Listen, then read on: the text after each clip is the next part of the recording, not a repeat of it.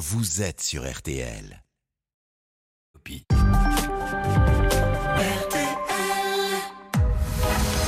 22h minuit. Parlons-nous. Avec Fabienne Kramer sur RTL.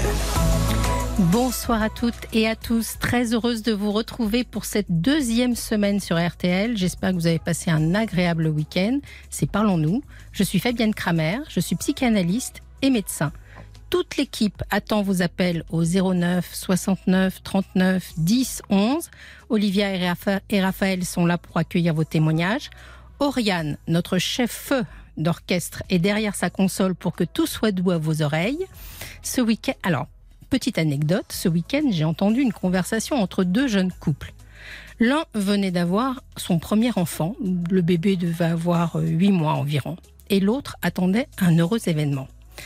Le couple au bébé expliquait aux futurs parents ce qui, les attendait. Et le programme, croyez-moi, décrit n'était pas réjouissant du tout. La jeune maman racontait son accouchement, difficile, 17 heures, disait-elle. Elle racontait aussi qu'elle avait crié à la mort, je cite. Les nuits étaient affreuses, le père n'entendait pas le bébé, même à la maternité. Ils racontaient aussi combien ils étaient fatigués rien ne transparaissait dans leur discours de la joie de devenir parent ou de l'émerveillement que suscite un bébé. Ils semblaient accablés de fatigue et d'angoisse. Sincèrement, à la place de la jeune femme enceinte en face, j'aurais eu le sentiment de partir à l'abattoir. Alors, quelle différence entre ces deux couples, entre l'attente du premier enfant et son arrivée? Eh bien, la différence, c'est le passage d'un tsunami émotionnel.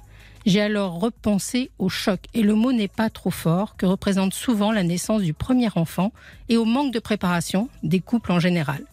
Devenir parent pour la première fois, c'est d'abord se lier définitivement à un autre à travers l'enfant. C'est aussi plonger dans l'inconnu, de nouveaux rôles, et rebattre toutes les cartes de son quotidien.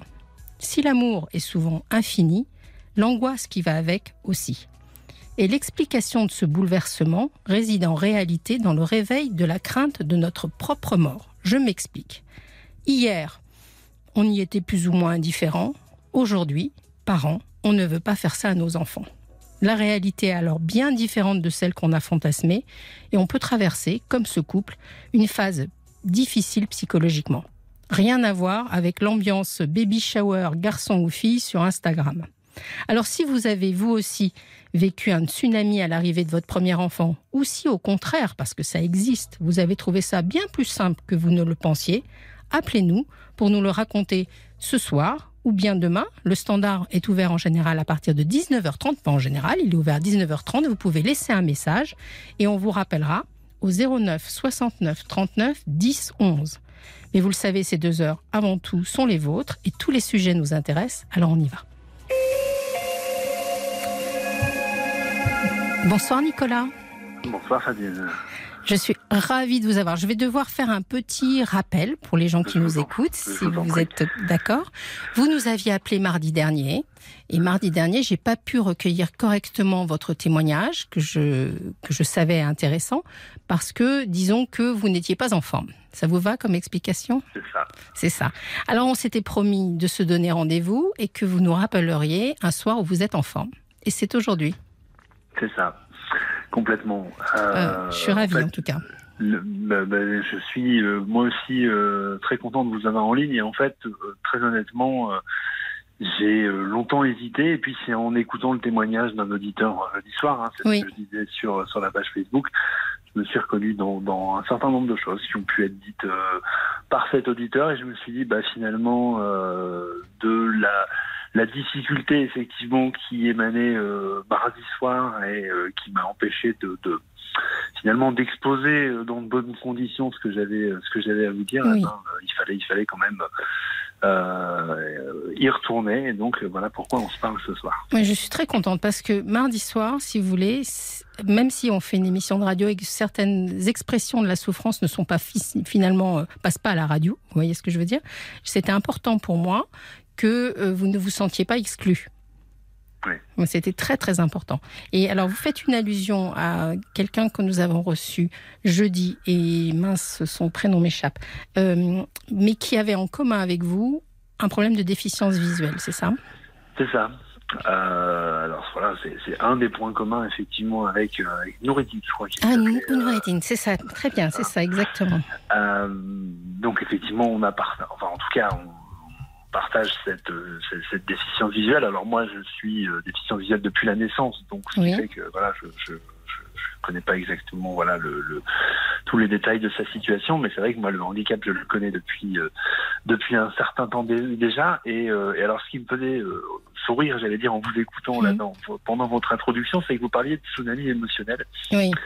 Et en fait, j'ai le sentiment que tout au long de ma vie, j'en ai vécu un certain nombre dont j'ai toujours essayé en tout cas de me relever. Et là, malheureusement, je suis en plein dedans. Euh, et c'est pour ça que c'était un peu compliqué et que j'avais peut-être besoin justement de, de bah, j'allais dire de, de crever l'abcès, on va le dire comme ça, parce que euh, il y a des moments de vie comme ça où, euh, bah, où on a le sentiment que rien ne va, et il y a des soirs où encore plus on se dit bah voilà, c'est, c'est, ça vaut plus la, enfin, ça vaut plus le coup quoi en fait. Alors, euh, alors bon, pour tout vous dire, hein, moi, je suis, oui. voilà, pour moi, je suis, pour tout vous dire, hein, je suis, je suis jeune, enfin, je suis jeune. Euh, oui. Voilà, j'ai 36 ans. Vous êtes très jeune. Euh, j'ai, euh, j'ai trois enfants, j'ai eu des jumeaux, moi, à l'âge de 23 ans, donc euh, ça fait écho pour le coup, à, ce que, à, ce que, vous disiez tout à l'heure, parce qu'effectivement, il fallait trouver sa place en tant que papa, et en plus, papa déficient visuel. il a fallu très vite que je trouve ma place. À l'époque, j'avais pas de boulot puisque il vous aura pas échappé que trouver du boulot, euh, on était fin des années 2000, euh, c'était déjà compliqué. Euh, et, moi, pour avoir passé 900 entretiens d'embauche en 10 ans, à un moment donné, bon, je me suis dit, on va, bah, voilà, on, sans, sans toutefois baisser les bras, même si la vie m'a amené parfois des hauts et des bas, bah, on va se lancer dans la création d'entreprise. D'où mon ancien métier, et je, je précise bien, euh, puisque ben, j'y reviendrai juste après, euh, la situation euh, est en train d'évoluer. J'étais, j'ai décidé en tout cas de me lancer dans l'entrepreneuriat en tant qu'éveilleur de conscience pour aller sensibiliser, pour aller organiser des conférences et des ateliers dans les entreprises pour leur parler de mon quotidien, de notre quotidien, en tout cas de celui euh, du quotidien des 2 millions de personnes euh, déficientes visuelles qui en France. Et, euh, et c'était pas simple euh, parce que bah, il y a quelques années les entreprises étaient moins prêtes, elles le sont peut-être davantage aujourd'hui. Je suis convaincu qu'on pourrait aller encore plus loin. Certainement. Mais euh, mais je suis quelqu'un qui voit le verre à moitié plein, en tout cas dans, dans 90-95% des cas. Et là, c'est vrai que euh, le, la période que je traverse en ce moment, euh, de par les difficultés économiques de ma société, puisque ça va m'amener mmh. malheureusement à, à, à, me mettre en cessation d'activité, euh, mmh. puisque économiquement, c'est plus possible.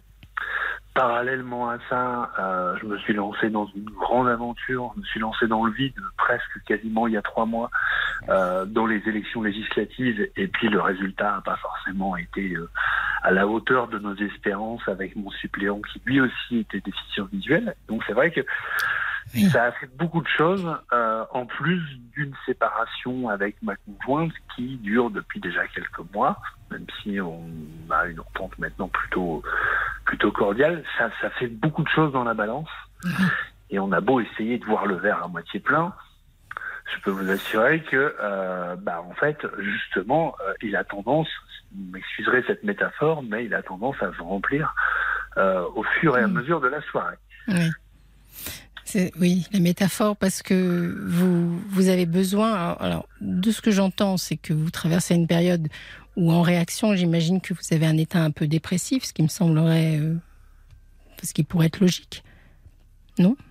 Vous vous sentez pas bah, dépressif? Voilà, depuis, euh, on va dire, six semaines, euh, effectivement, le, la situation fait que j'ai été pris en charge. Euh, j'ai même moi-même en fait demandé une prise en charge par des professionnels euh, sur euh, même des hospitalisations de courte durée parce que bah, parce qu'en fait c'était plus c'était plus tenable. Et, comme je suis pas un grand bavard avec en tout cas alors. avec mes proches, en tout cas avec les gens qui m'entourent. Vous avez un entourage autour de vous? Oui, alors oui et non, dans le sens où bah, j'ai mais bon voilà, on peut, on peut se dire des choses, mais, mais pas forcément tout, puisqu'elle a vécu cette situation déjà pendant pendant plusieurs mois, plusieurs années, hein, où c'était quand même relativement compliqué parfois de, de euh, bah, j'allais dire de vivre hein, cette euh, ces hauts et ces bas parfois dans, dans le quotidien et, euh, cette forme de responsabilité que moi je, je mettais euh, vis-à-vis de le, bah, le, père de famille doit subvenir aux besoins de sa femme et de ses enfants. donc c'est vrai qu'il y avait, il y avait cette forme de pression là à l'époque avec mon, avec mon ex-conjointe. C'est probablement ça qui nous a amené à, à à en rester là d'ailleurs. Et puis euh, ma fille, oui, heureusement, j'ai toujours, euh, j'ai toujours ma maman qui, qui doit probablement nous écouter ce soir d'ailleurs. un petit coucou. Euh, des, quelques membres de, de, ma famille, mais c'est vrai que malgré tout, euh, j'ai fait ce choix aussi d'être, j'allais dire, autonome dans mon quotidien, puisque j'habite seul et pour les tâches du quotidien, voilà, hein, j'ai bah, quand j'ai besoin d'un coup de main, je demande euh, lorsque lorsque cela est possible hein, dans les, les, grands magasins, etc. pour justement euh, les tâches du quotidien. Mais c'est vrai que dans cette euh, optique de, de, me confier, d'aller dire bah, là ça va pas. Oui. Alors oui, la depuis quelques semaines, j'ai cette capacité à alerter un des professionnels de santé. Ça va un peu mieux bien. dire attention là ça va pas. C'est bien. Mais je le dis malheureusement souvent quand c'est presque trop tard. Est-ce que vous avez des idées difficiles C'est arrivé, c'est arrivé. J'en suis, en fait, très honnêtement, j'en suis arrivé à un point, enfin, j'en étais arrivé parce que je vais vous raconter après ce qui s'est passé la semaine, en fin de semaine dernière, mais j'en étais arrivé à un, une espèce de point de non-retour euh, à la sortie de ma clinique en disant de toute façon, euh, on me laisse sortir, avec un traitement certes et avec un suivi, mais on me laisse sortir en disant c'est à vous de faire le job. Ce qui n'est pas complètement faux, parce que bah, évidemment, si on a envie de s'en sortir, euh, il faut qu'il y ait quand même une volonté de la part du patient. C'est difficile quand on manque d'énergie. Voilà, mais, mais exactement. Et c'est exactement ça, c'est quand on n'a plus la force. C'est les mots que j'ai employés avec certaines personnes de mon entourage, quand on n'a plus la force, de, de remonter la pente une fois de plus, parce que à la limite, si ça avait été la première fois, bah, à la limite, peut-être que oui, euh, ça aurait été plus simple, mais, mais à force de, de, de, prendre des portes en pleine figure, on va le dire comme ça, bah, en fait, on n'a plus, euh, on plus le courage. Et c'est vrai que la semaine dernière, euh, bah, c'était, c'était, j'étais un peu dans cette optique-là, et c'est ce qui m'a appelé à vous, amené à vous appeler euh, lundi et à vous avoir en ligne mardi, mais c'était pas le bon moment. Parce que le déclic, je l'ai eu, euh, bah en fait, alors de manière très euh, complètement par hasard, euh, en, en, écoutant le témoignage de quelqu'un qui, mm. bah, qui expliquait qu'il était lui aussi en difficulté et qu'il avait réussi, en tout cas sur le plan, on va dire, addictologique. Oui de par ses consommations, etc. Alors moi, j'ai pas, j'ai pas de dépendance, en tout cas quotidienne, euh, à, l'alcool. On va dire les mots tels qu'ils sont. Mais par contre, j'ai plus effectivement cette forme de dépendance psychologique lorsque ça va pas. Et, euh, et en l'écoutant, euh, bah, il disait en fait finalement oui, je me suis entouré des bonnes personnes et voilà, ça fait 21 mois que je suis maintenant en capacité de.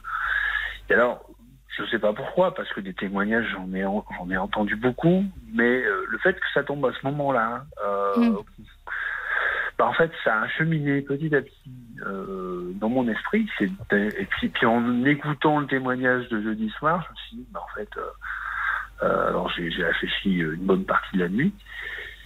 Et, et, vendredi matin, je me suis dit c'est bon, on fait quelque, il faut faire quelque chose, il faut repartir. Euh, alors voilà, je sais pas, j'ai pas encore toutes les clés. Hein, je vais vous dire franchement, j'ai pas toutes les réponses euh, à mes questions, et, et, je crois que de toute façon, je vais continuer à me poser des questions. Mais c'est vrai que la difficulté, bah, au jour d'aujourd'hui, c'est que euh, entre vous et moi ou presque, mmh. euh, les, les, professionnels de santé aujourd'hui dans le médi, dans le dans le, le euh, dans le domaine psychiatrique euh, ou psychologique, ben, en fait, sont pas formés euh, à, à interagir avec des personnes en situation de handicap. Parce que, bah, en fait, il y a des sentiments, il y a des choses qui sont euh, exacerbé de par notre situation de handicap. Et, euh, et, ça, en fait, si on l'a, enfin, si on l'a pas vécu entre guillemets, bah, en fait, euh, ils ont beau être aussi empathiques mm. que possible, bah, malheureusement, euh, c'est parfois, c'est parfois très très compliqué d'aller expliquer une situation euh, qui est la même situation pour vous que pour moi, mais qui va forcément avoir une finalité différente parce que bah, vous vous voyez, moi je vois pas. Oui. Vous faisiez tout à l'heure allusion à Noédine qui nous avait appelé euh, sur ce sujet-là, qui était plus âgé que vous, hein, et je me souviens qu'il avait 60 ans. Et, euh, et, quand je vous écoute comme ça, je me dis que dans une situation de handicap telle qu'elle soit, euh, et j'ai parlé aussi cette semaine, vous savez, de ma théorie sur la boîte de Lego et sur celle qui nous est livrée à la naissance, et, et le premier travail tel qu'il soit, c'est l'acceptation profonde de sa boîte de Lego. Et, finalement, quand je vous entends, je me dis, est-ce que, est que vous avez vraiment accepté votre situation? Alors, vous, n'êtes pas la première à me poser la question, à se poser cette question-là. Euh, l'essence de, je vais vous répondre tel que, mm. que j'imagine, mais c'est vrai que l'essence de mon métier, euh, en tout cas mon ancien métier, qui était d'aller sensibiliser, etc., expliquer mon quotidien, en fait, euh, aurait tendance, en tout cas me laisserait penser que oui, je, oui, évidemment, je l'ai accepté. En tout cas, je l'ai accepté probablement en, partie. C'est-à-dire euh, dans le sens où euh, il y a plein de gens qui me disent croise au quotidien, bah oui, vous avez mm. du courage, c'est bien ce que vous faites, euh, vous arrivez à vous sortir tout seul, euh, etc. C'est top. Sauf que, euh, j'allais dire, je vais le dire comme ça, ils voient pas forcément le revers de la médaille. Et, et c'est mm. parfois ça qu'on a du mal à, à, à expliquer. Euh, donc c'est vrai que vous voyez moi quand je suis euh, bah, comme ça a été le cas ce week-end voilà quand j'ai des choses voilà, des choses à faire je vais je vais les faire et je vais être en capacité de demander demander de l'aide, de solliciter de l'aide, ce qui n'était pas forcément le cas étant lorsque j'étais plus jeune. Donc j'ai fait un petit peu de chemin là-dessus. Mais euh, l'acceptation, euh, finalement, euh, c'est aussi parfois, alors, sans, vouloir rejeter la faute sur qui que ce soit, mais c'est aussi parfois l'image que vous renvoient les autres de, votre propre situation. J'entends très bien ça dans, votre, dans ce que vous nous dites, parce que finalement, aller expliquer aux autres en, quelque sorte comment on devrait se conduire de tout un chacun vis-à-vis du handicap, c'est pas la preuve à mes yeux que vous vous avez accepté. C'est peut-être aussi la, preuve, on pourrait dire que finalement vous trouvez que euh, les mauvaises réactions alentour finalement ne vous aident pas vous à vous accepter.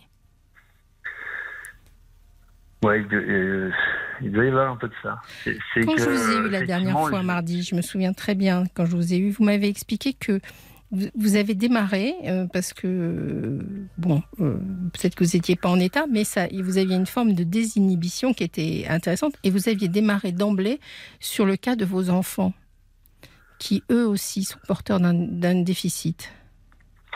Oui. Oui, tout à fait. Non, non, mais je, je enfin, dans, ce que vous dites, il y a, il y a, du, il y a du ça a du sens en fait, mm. parce que finalement j'ai eu cette très longtemps et c'est peut-être probablement encore le cas aujourd'hui d'ailleurs, ce, ce, besoin, on va dire euh, irrépressible en quelque sorte de, de, de j'allais dire de, de, faire mes preuves, c'est-à-dire de montrer que même avec une déficience visuelle, on arrive à faire plein de choses extraordinaires, etc. Euh, on est en capacité de euh, montrer que ce que les gens disent, pensent, parce que voilà, moi j'en entends des choses dans la rue, parce mm. que les gens, euh, voilà, les gens discutent entre eux, mais ils croient que parce que je vois pas, je les entends pas. Donc du coup, j'entends plein de choses. vous qui maintenant mieux que la plupart des gens. voilà, mais, mais qui maintenant, du coup, moi, enfin, je m'en amuse beaucoup parce que mm. sinon, si je j'essaye en tout cas de prendre beaucoup moins à cœur qu'il y a quelques temps euh, ce que je peux entendre autour de moi. Mais c'est vrai qu'il y, a en tout cas cette, ce, rapport aux autres. Mm. Alors, qui en plus a commencé par, euh, bah, bah, bah, par, par l'alcool, en fait. C'est mm. comme ça, en soirée, finalement, on se dit, bah, allez, hop, ça va nous aider à aller vers les autres, à être. Euh, Parce que le sujet, de le sujet de l'alcool, c'est un sujet qui est ancien pour vous?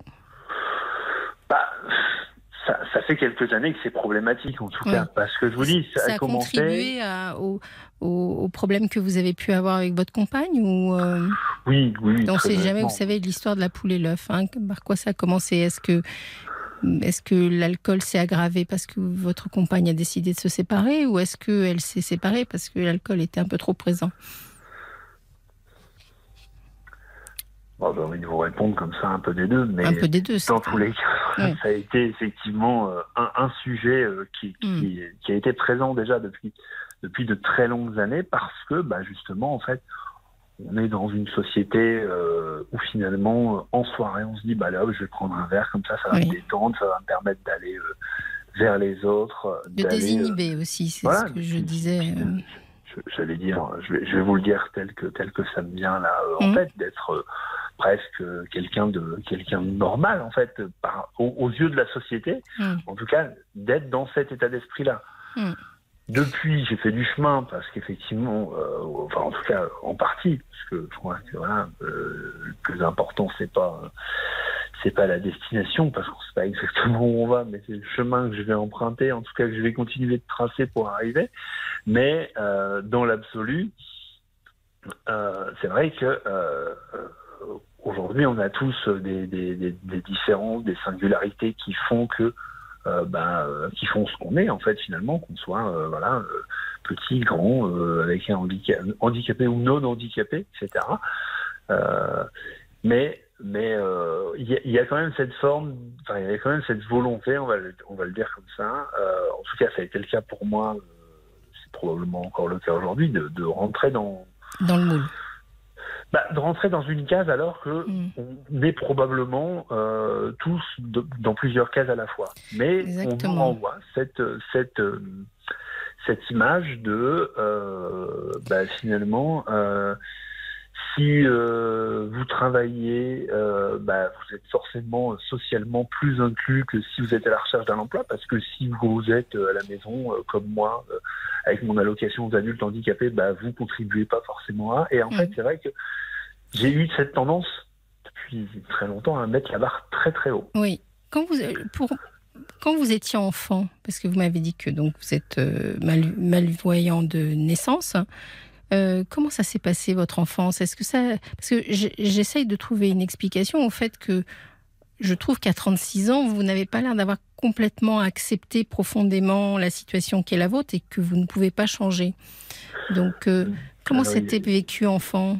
Bah, Il y, a deux aspects euh, lorsque j'étais enfant, alors même trois, je dirais. Alors, le premier, ça a été euh, à la maternelle, ça, c'est mes parents qui me l'ont raconté. Hein. Moi, pas, voilà, mais j'étais en milieu, en milieu ordinaire. On était début des années 90, hein, donc du coup, j'étais voilà, dans un premier temps dans une école maternelle où l'instit euh, s'occupait absolument pas de moi parce que je rentrais pas encore une fois dans les dans les codes de, de l'école euh, traditionnelle. Donc mes parents ont fait très vite le choix de m'envoyer dans une école spécialisée où j'ai passé quelques années. Il y avait que des déficients visuels, donc là on était, euh, j'allais dire dans notre petite bulle. Euh. On était sept par classe, il y avait que des déficients visuels. donc évidemment, je vais le dire comme ça, c'était peut-être plus simple. Oui. Euh, mais c'est pas euh, la société. Enfin, voilà, c'est pas, le, le monde. Voilà, c'était pas le reflet de la réalité. Puis d'ailleurs, voilà, je suis tombé de, de haut entre guillemets lorsque, euh, euh en arrivant euh, en quatrième, bah voilà, on est passé à 25 par classe avec un rythme un peu plus soutenu, etc. Et c'est vrai que j'ai toujours cherché je, vous le dis maintenant avec le recul parce que je l'ai écrit. Je suis en train de, voilà, je suis en train d'écrire un bouquin. Alors j'espère pouvoir le finir un jour. Mais euh, voilà, je, je, me suis lancé dans l'écriture d'un bouquin et, euh, et c'est ce que j'écrivais euh, justement, c'est que j'ai toujours eu cette tendance à, à j'allais dire, à courir après, bah, finalement, après les autres pour leur montrer que j'étais capable de. C'est ça. et que, que finalement, bah, en fait, on pouvait m'accepter tel que, tel que je suis. Euh, mais vous savez, on en parlait aussi avec Noédine, ce, ce terme de déficient visuel, qui sous-entend qu'il vous manque quelque chose, ah je le trouve très mal adapté. Parce que finalement, euh, pour, je racontais que moi j'avais eu dans mes proches quelqu'un qui avait un problème de, de qui était malvoyant Et, et finalement, je m'apercevais qu'il avait un domaine euh, au niveau des, des, sens qui était euh, très différent euh, du mien. Il avait d'autres richesses. Ben, c'est ça en fait, c'est qu'aujourd'hui, vous savez, la sémantique, elle est, elle est en France très, très, très spécifique, surtout dans le champ du handicap. Mm. Euh, parce que quand on revient à la racine du mot handicap, d'ailleurs, euh, voilà, on n'est absolument pas dans, dans ce, dans, dans le, dans, dans, ce qu'on entend aujourd'hui. Vous parlez de déficience visuelle, on parle de non-voyants ou personnes à mobilité réduite. Et alors moi je disais souvent en conférence que voilà, je suis probablement moins à mobilité réduite, moins habitant euh, à côté de la, enfin, dans la métropole lilloise sans voiture que quelqu'un qui, qui, bah, qui lui n'a pas de voiture et qui habite à, Limoges. Alors j'ai rien contre nos amis de, de Limoges, mais, mais effectivement c'est et, euh, et, et, tant qu'il n'y aura pas cette forme de, de, de considération dans notre société, en tout cas d'évolution des mentalités, pour être allé à Montréal il y a quelques années, mmh. je peux vous assurer, vous montez dans le métro de Montréal, euh, vous avez trois personnes qui se lèvent pour euh, vous laisser euh, vous asseoir dans le métro. C'est ça. En France, on est, on est, on est très très très en retard sur la prise en charge, enfin pas sur la prise en charge, sur l'acceptation de, de, de, de, des problèmes de, handicap. Moi, j'ai souvenir d'être allé en Angleterre, ça m'avait tellement marqué. En Angleterre, dans un tout petit McDonald's, vous savez, ces petits McDonald's où il n'y a qu'une seule personne qui vous sert, et la personne qui me servait, il lui manquait un bras. Et il faisait, euh, et il tenait le McDonald's tout seul, ce que vous ne verrez jamais en France.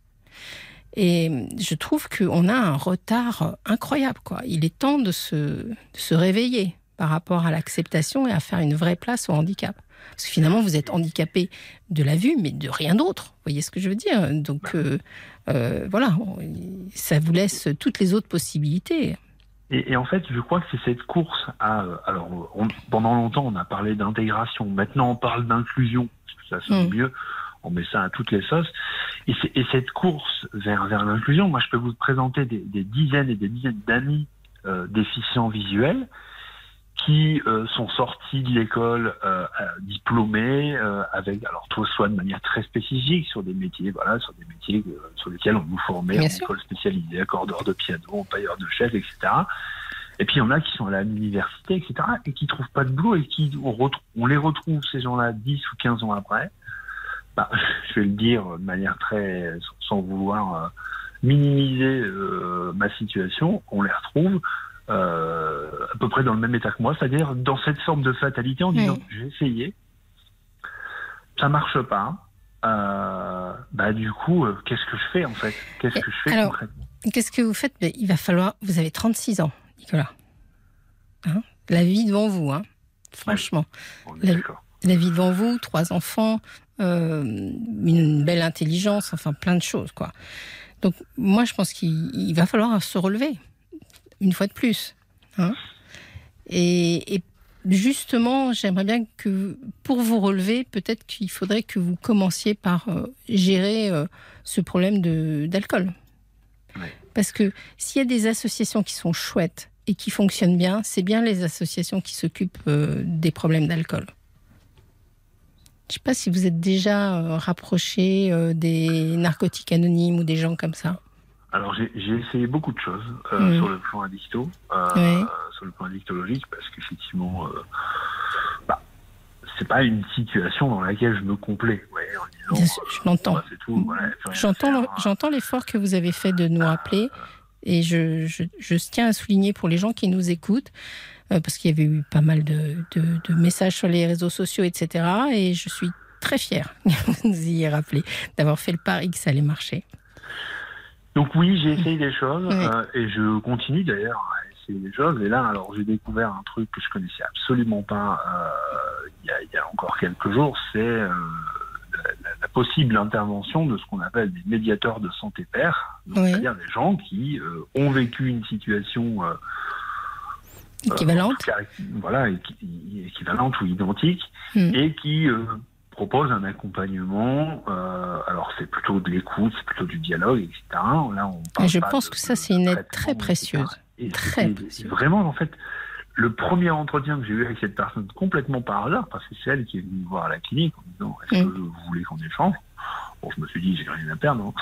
Euh, et finalement, c'est l'un des rares professionnels de santé, en tout cas dans le champ addictologique, avec lequel je me suis reconnu en disant, bah, en fait, euh, j'aurais pu dire la même chose. Oui. Bah, c'est très bien. Vous vous rendez compte de tout ce qui s'est passé dans cette semaine? Oui, c'est ça. C'est une semaine marquante que, pour voilà. vous, hein c'est bien. C'est- pour ça que finalement, euh, voilà, j'étais, euh, j'allais dire, je veux pas dire inquiet, mais en tout cas sceptique quant à euh, la, la façon dont allait se passer ce week-end. Euh, J'ai longtemps réfléchi le vendredi à ce que j'allais Mm. ce que j'allais faire tout ce week-end pour justement éviter de trop gamberger. Et c'est bien, ça m'a ça m'a permis justement de mettre en place des choses, des petites stratégies pour euh, bah, pour éviter de voilà de me retrouver Et- à 18h30 ou 19h avec Hmm. voilà et, et- et ça et ça fonctionne plutôt bien. Bon, vous pouvez être fier de vous. C'est le début de quelque chose. Je vous remercie vraiment de nous avoir appelés. C'était un plaisir de vous entendre. Un plaisir. Merci. Bah écoutez, j'étais ravi en tout cas de partager ça et puis, euh, Et puis, bah, puis merci à vous aussi d'ailleurs de. Oui. de- Mais j'espère. J'espère qu'on vous a un peu soutenu, mais, mais vraiment, euh, c'est c'est très sympa de vous avoir eu, de, que vous ayez rappelé. J'espère que les auditeurs font le lien avec ce qui s'est passé mardi. Et puis, euh, c'est la bonne voie. Ah, je vois que nous avons un message pour vous sur Facebook.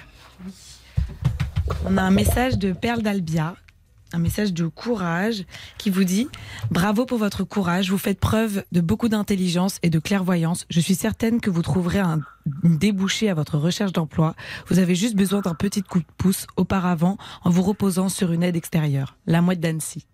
Voilà. Vous voyez, tout le monde est, est derrière vous. Ouais, super. Ouais, écoutez, voilà, là, il y a, y y beaucoup de choses qui se profilent. Il faut juste que je prenne les, les- 36 ans. les, les- voilà, les actions et les petits pas euh, les uns après les autres. Ouais, c'est bien. Ça devrait le faire. Bon, en tout cas, Bon, merci beaucoup. Passez une bonne soirée. écoute. De rien, Merci, Nicolas. euh, merci aux auditeurs. Belle soirée à vous. À bientôt. Belle soirée à vous. Au revoir. Au revoir. RTL, parlons-nous avec Fabienne Kramer. Marie-Flore chantait Malbarré sur RTL. C'est un extrait de la compilation Les artistes RTL 2022. 35 tubes réunis sur deux CD. La bande-son de votre été. Fabienne Kramer sur RTL, parlons-nous.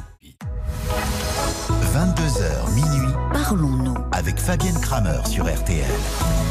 Vous êtes bien sûr Parlons-nous sur RTL. On vient de recevoir Nicolas et justement j'ai un SMS qui est arrivé pour Nicolas qui dit J'ai eu des problèmes d'alcool et je suis désormais patient expert. J'interviens de cette façon aussi. Jérôme à Paris. C'est un débouché qui est très intéressant. Et on va recevoir tout de suite Carole. Bonsoir Carole. Oui, bonsoir Fabienne. Soyez bienvenue. Je suis ravie de vous entendre. Merci. Je, Oui. je vous écoute. Oui, je souhaiterais aborder donc euh, le sujet des relations, enfin de ma relation vis-à-vis de, de mes parents Oui, qui sont vieillissants. Euh, j'ai des parents qui sont nés en 36, en 39, donc ils Oui. sont tout jeunes, avec lesquels j'ai des relations quasiment inexistantes. Mais voilà, la question c'est, euh, ils vont, enfin, j'aimerais, j'aimerais soit euh, rompre euh, de manière, enfin, faire quelque chose avant qu'ils partent et que je me retrouve dans une situation où j'aurais pas réglé oui. certaines choses. entre. En fait, euh, c'est, vous le dites clairement, vous avez envie de régler avant le départ de vos parents la situation avec eux, Oui. d'une manière Je ou d'une autre. Que ce serait bien, que ce serait bien pour moi. Oui, Euh, maintenant, je veux, je veux faire des choses pour moi. En fait, bon, j'ai eu plusieurs, euh, quelques événements dans ma vie qui ont fait que ça a été compliqué. Et donc, euh, ce qui m'a amené à faire de- des séances en psychothérapie Oui. pour euh, redresser la pente. Et puis, on prend conscience de choses qui finalement font pas forcément du bien. Et notamment, je suis revenue sur mon enfance où j'ai subi de la maltraitance de la part de mon père. Hmm. Et euh, C'est-à-dire? Toute, petite, c'était des douches froides, habillées, mais il, vraiment, il se défoulait sur moi. C'était pas un petit coup. C'était, euh, je restais longtemps dans la baignoire. Et vraiment, il, il déchargeait toute la, la haine, la colère qu'il avait en lui. Et j'étais son, il se défoulait sur moi. Hmm. Et euh, plus tard, euh, quand j'ai grandi, bah, c'était euh, des coups. Il me battait. Hmm. Il me battait, il m'a battu à plusieurs reprises. Et euh, on est trois enfants dans. Enfin, J'ai un frère et une sœur, je suis la dernière. Et euh, eux n'ont jamais eu. Enfin, il a jamais levé la main sur eux, quoi. J'étais la seule à, Bon, à bénéficier de ce traitement particulier. oui.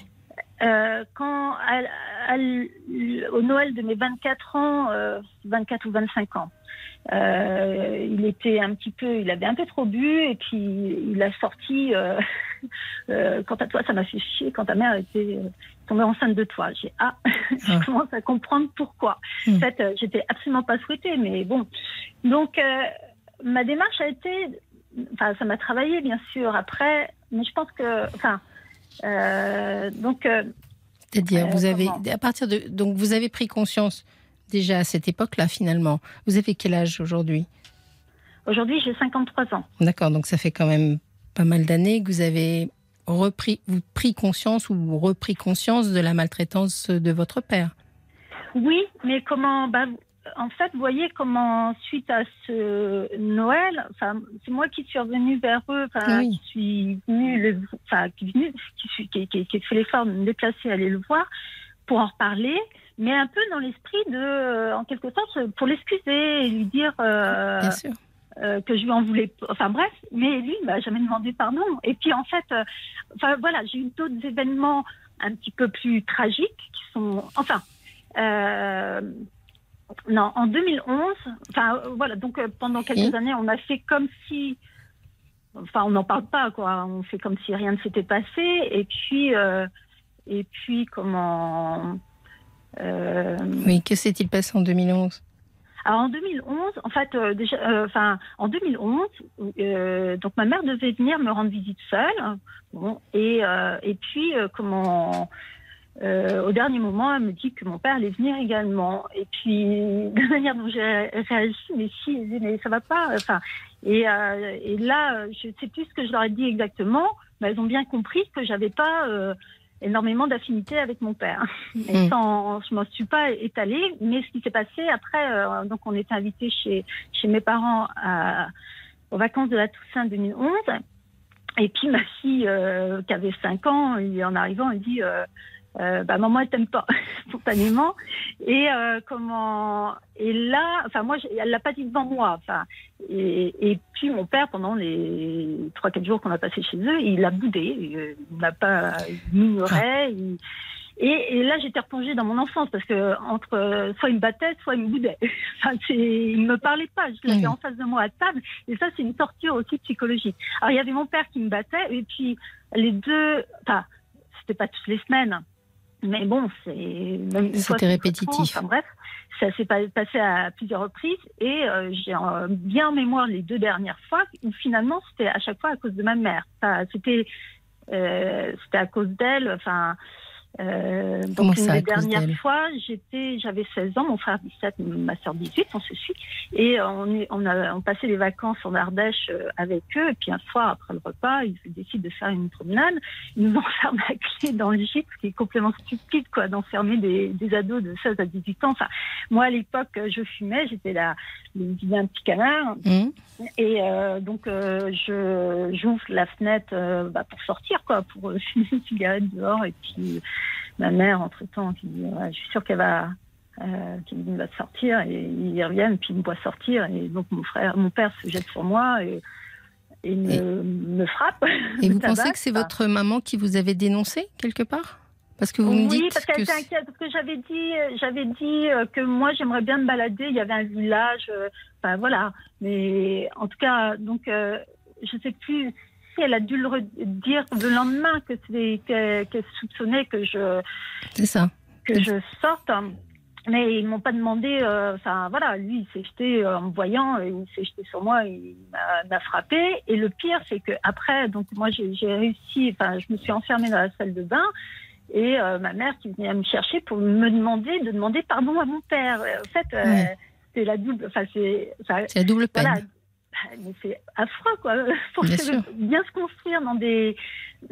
Enfin, enfin bref. Donc, euh, voilà, ça, en fait, euh, voilà, j'ai eu des relations avec des hommes par la suite qui puis euh, malheureusement, il y a des choses qui sont produites qui n'auraient pas dû se produire, enfin, qui ne se seraient pas produites si si j'avais eu grandi avec une certaine, enfin une estime de moi et euh, comment et avec un minimum d'amour. C'est ça.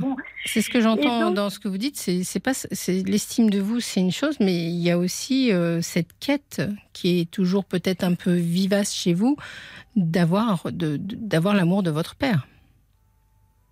Oh bah je, je suis pas c'est bon quoi. Enfin je, je sais que c'est une personne butée. Alors donc ce qui s'est passé en 2011 euh, donc on a on avait vu le comportement de mon père on avait réduit euh, enfin on, avait annoncé un repas qu'on allait partir dans l'après-midi et euh, donc mon père euh, dit euh, bah écoute euh, bah euh, Carole tu passeras euh, euh, à mon bureau euh, avant de avant que vous partiez. Et donc là, été convoquée chez monsieur. Il avait pendant ces trois jours euh, préparé un, un courrier pour euh, pour euh, euh, comment oui. il me disait enfin mot pour mot hein, je l'ai vraiment en tête euh, depuis que tu es toute petite je suppute que tu ne m'aimes pas et là j'en ai la preuve formelle de la part d'une personne que je ne citerai pas enfin bon c'était vraiment le euh, quelque chose de très théâtral enfin il attendait certainement que je m'écroule, quoi. Enfin, Hmm. c'est, ma mère m'en a déjà parlé en disant euh, ton père est un pervers, mais enfin, c'est, c'est nul en plus de sa part parce que ma mère, elle, euh, C'était lui la victime. pas, elle, ben, elle a toujours fonctionné effectivement comme une victime, mais en même temps, Non, je parlais de votre tout- père. Je parlais de votre père. Je disais, quand il vous dit euh, depuis que tu es toute petite, je Ah suppute oui. que tu ne m'aimes pas, finalement, oui. il dit que c'est lui la victime.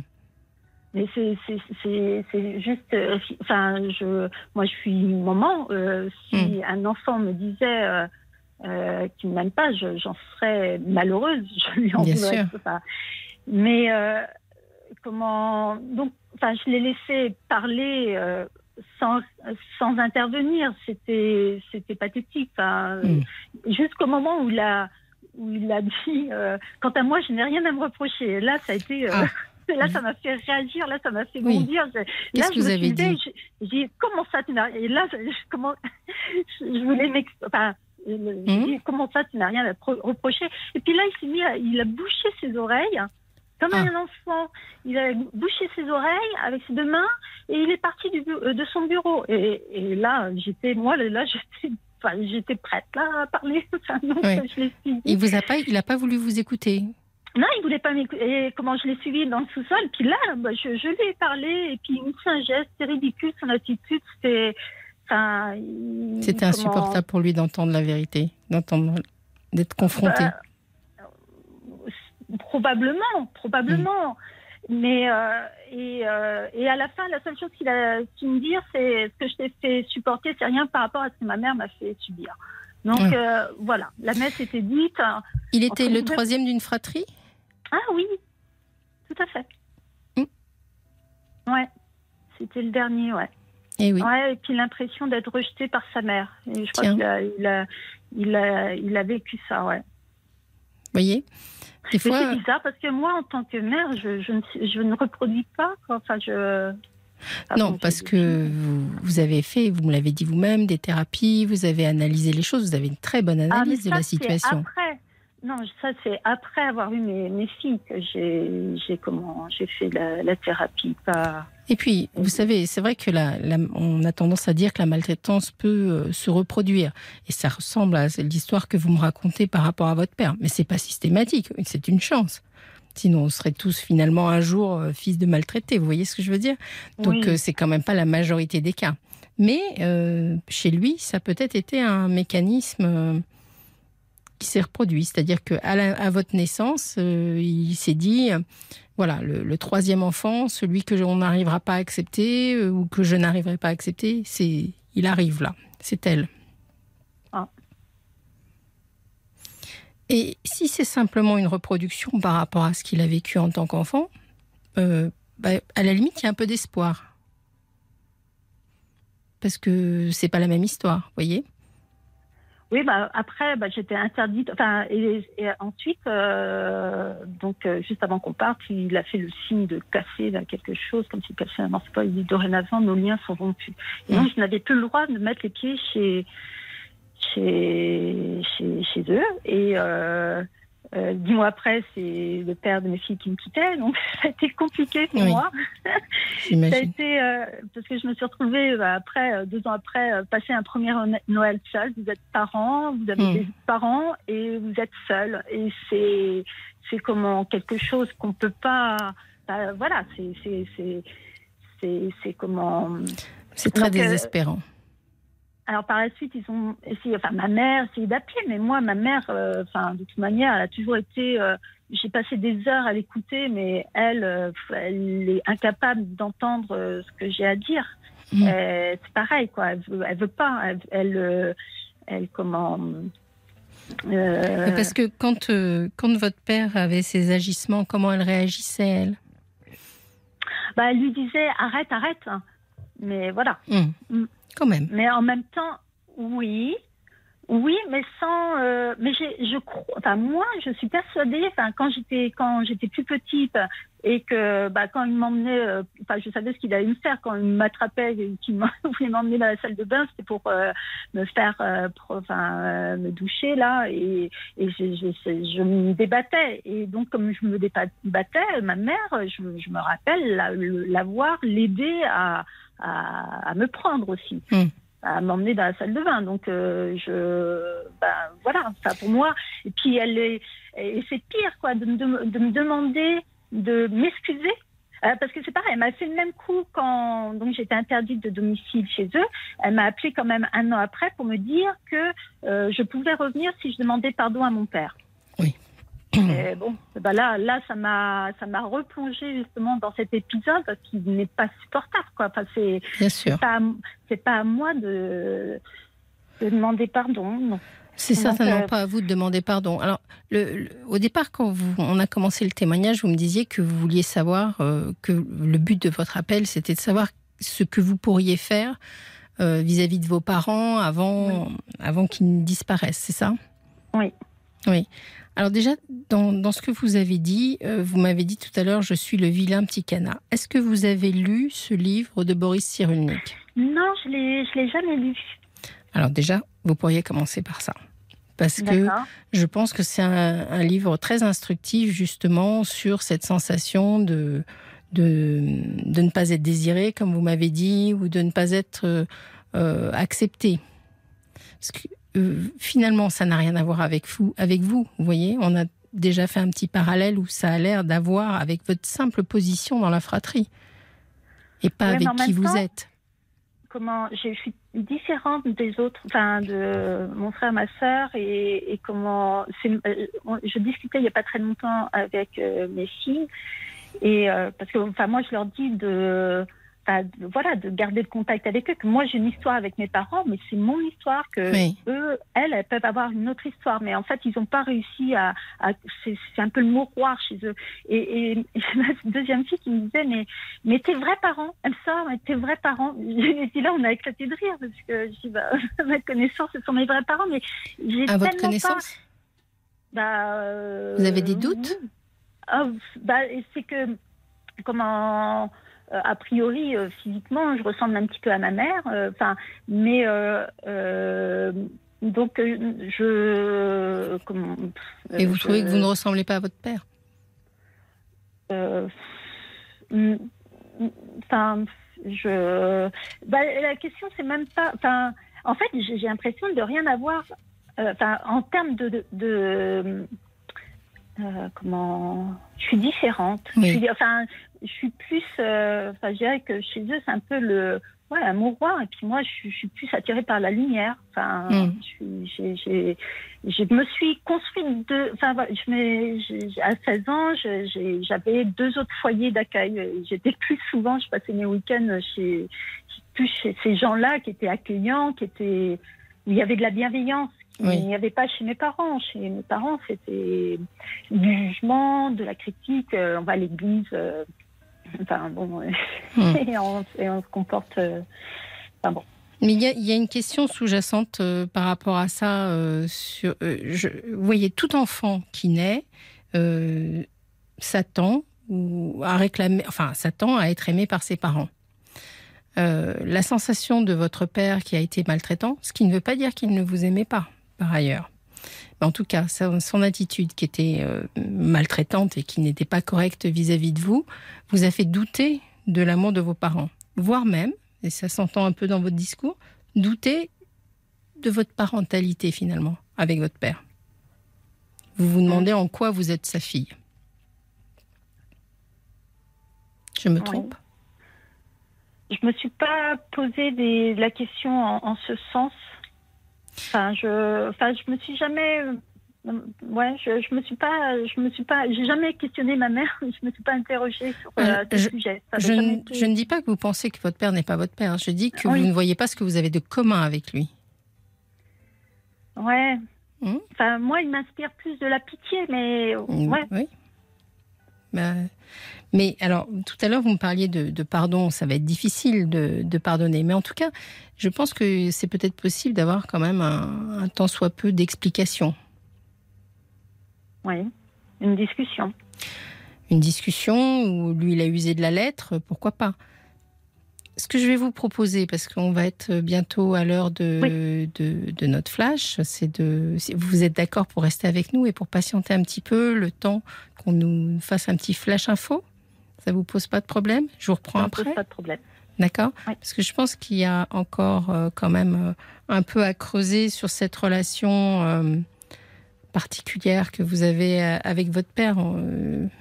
J'ai l'impression que vous avez plein d'interrogations finalement sur sa façon de se comporter vis-à-vis de vous bah, Du jugement, oui. Oui, du jugement, ah, ça c'est sûr. C'est impardonnable. Bah, là, en fait, c'est ça. En tant que dès qu'on devient parent, enfin voilà. Là maintenant, je, me suis mise à juger en tant que parent, et c'est là où ça devient leur comportement ce qu'ils ont fait est, pour moi inacceptable. Alors je vous retrouve juste après le flash info pour qu'on en parle encore un peu plus. D'accord? D'accord. À tout à l'heure. 22h minuit. Parlons-nous avec Fabienne Kramer sur RTL. Vous êtes sur RTL, vous écoutez Parlons-nous, je suis Fabienne Kramer, je suis médecin et psychanalyste et on se retrouve pour la deuxième heure de notre émission, le premier soir de la deuxième semaine. Vous voyez, j'adore les chiffres hein, dans tous les sens. On était avec Carole, souvenez-vous, qui nous parlait de sa difficulté à trouver une entente ou une façon de parler avec ses parents, son père ayant été euh, maltraitant. Je fais un petit résumé, Carole. Hein. Vous êtes toujours là? Oui, je suis toujours là. Oui. Vous êtes toujours là. Et nous parlions justement de euh, votre question au départ, c'était euh, comment faire pour euh, clore cette histoire avant que la vie ne vous sépare de vos parents. Ouais. Oui. Alors, est-ce que vous avez des pistes? Parce que c'est qu'est-ce que vous aimeriez, qu'est-ce que vous avez imaginé déjà dans ce sens-là? Bah, c'est ça. Enfin, c'était bah, de quelle manière le faire. Mm. Hein, comment par un courrier, par euh, euh, comment. vous avez essayé d'affronter votre père. Vous nous avez raconté tout à l'heure qu'un jour vous avez et qui s'est bouché les oreilles, qu'il a fui. Donc. Et c'est pareil, j'étais invitée, donc on, s'est pas vu. Enfin, ma mère a essayé d'appeler, je, je, je, ne répondais pas. Enfin, j'ai comment j'avais besoin d'énergie positive, enfin, surtout pas de dépenser d'énergie négative. Et ma mère, c'est comment la voir au téléphone, c'est hmm c'est comment, en fait, euh, euh c'est ça. En plus, on, on, finit par avoir un, poser un, mauvais regard sur soi-même parce que ma mère, je l'ai tellement entendue se plaindre qu'un jour, elle a vraiment eu, elle a une sciatique. J'imagine qu'elle euh, qu'elle avait vraiment de la douleur. Mais comme on, par, euh, comme parlait, je, je sais, bah, pour une fois, là, tu as une raison de te plaindre. Parce qu'elle a tout le temps, enfin, c'était, quand c'était pas son mari, c'était sa sœur, quand c'était pas sa sœur, c'était sa mère. Enfin, elle se plaît, elle, c'était vraiment, et tout centré, euh, tout centré sur elle-même. Qu'est-ce que je l'ai écouté, mais, et comment, donc voilà, on en arrive à un moment où bah, c'est méchant de penser que de penser ça, de penser bah, bah moi là cette fois-ci tu as une raison de, de te plaindre. Mais c'est c'est c'est c'est pas enfin c'est une attitude euh, euh, c'est pas. Mais c'est le propre des euh, relations toxiques. Quand vous êtes face à une relation toxique où finalement vous êtes vous êtes tout le temps en train de faire le dos rond face à la méchanceté ou face à la, à la souffrance, enfin face à ce qu'on vous fait endurer, finalement, ça sort de vous des choses qui, dont vous n'êtes pas fier. Mais c'est aussi le propre de la réaction à la réaction toxique. Vous voyez ce que je veux dire? D'accord. Et c'est pour ça que vous, à la fois, vous avez cette pensée qui surgit, Et à la fois, euh, vous n'en êtes pas fier de cette pensée-là. Alors, face à une relation toxique, moi, je ne peux pas euh, me faire une opinion claire en, si peu de temps.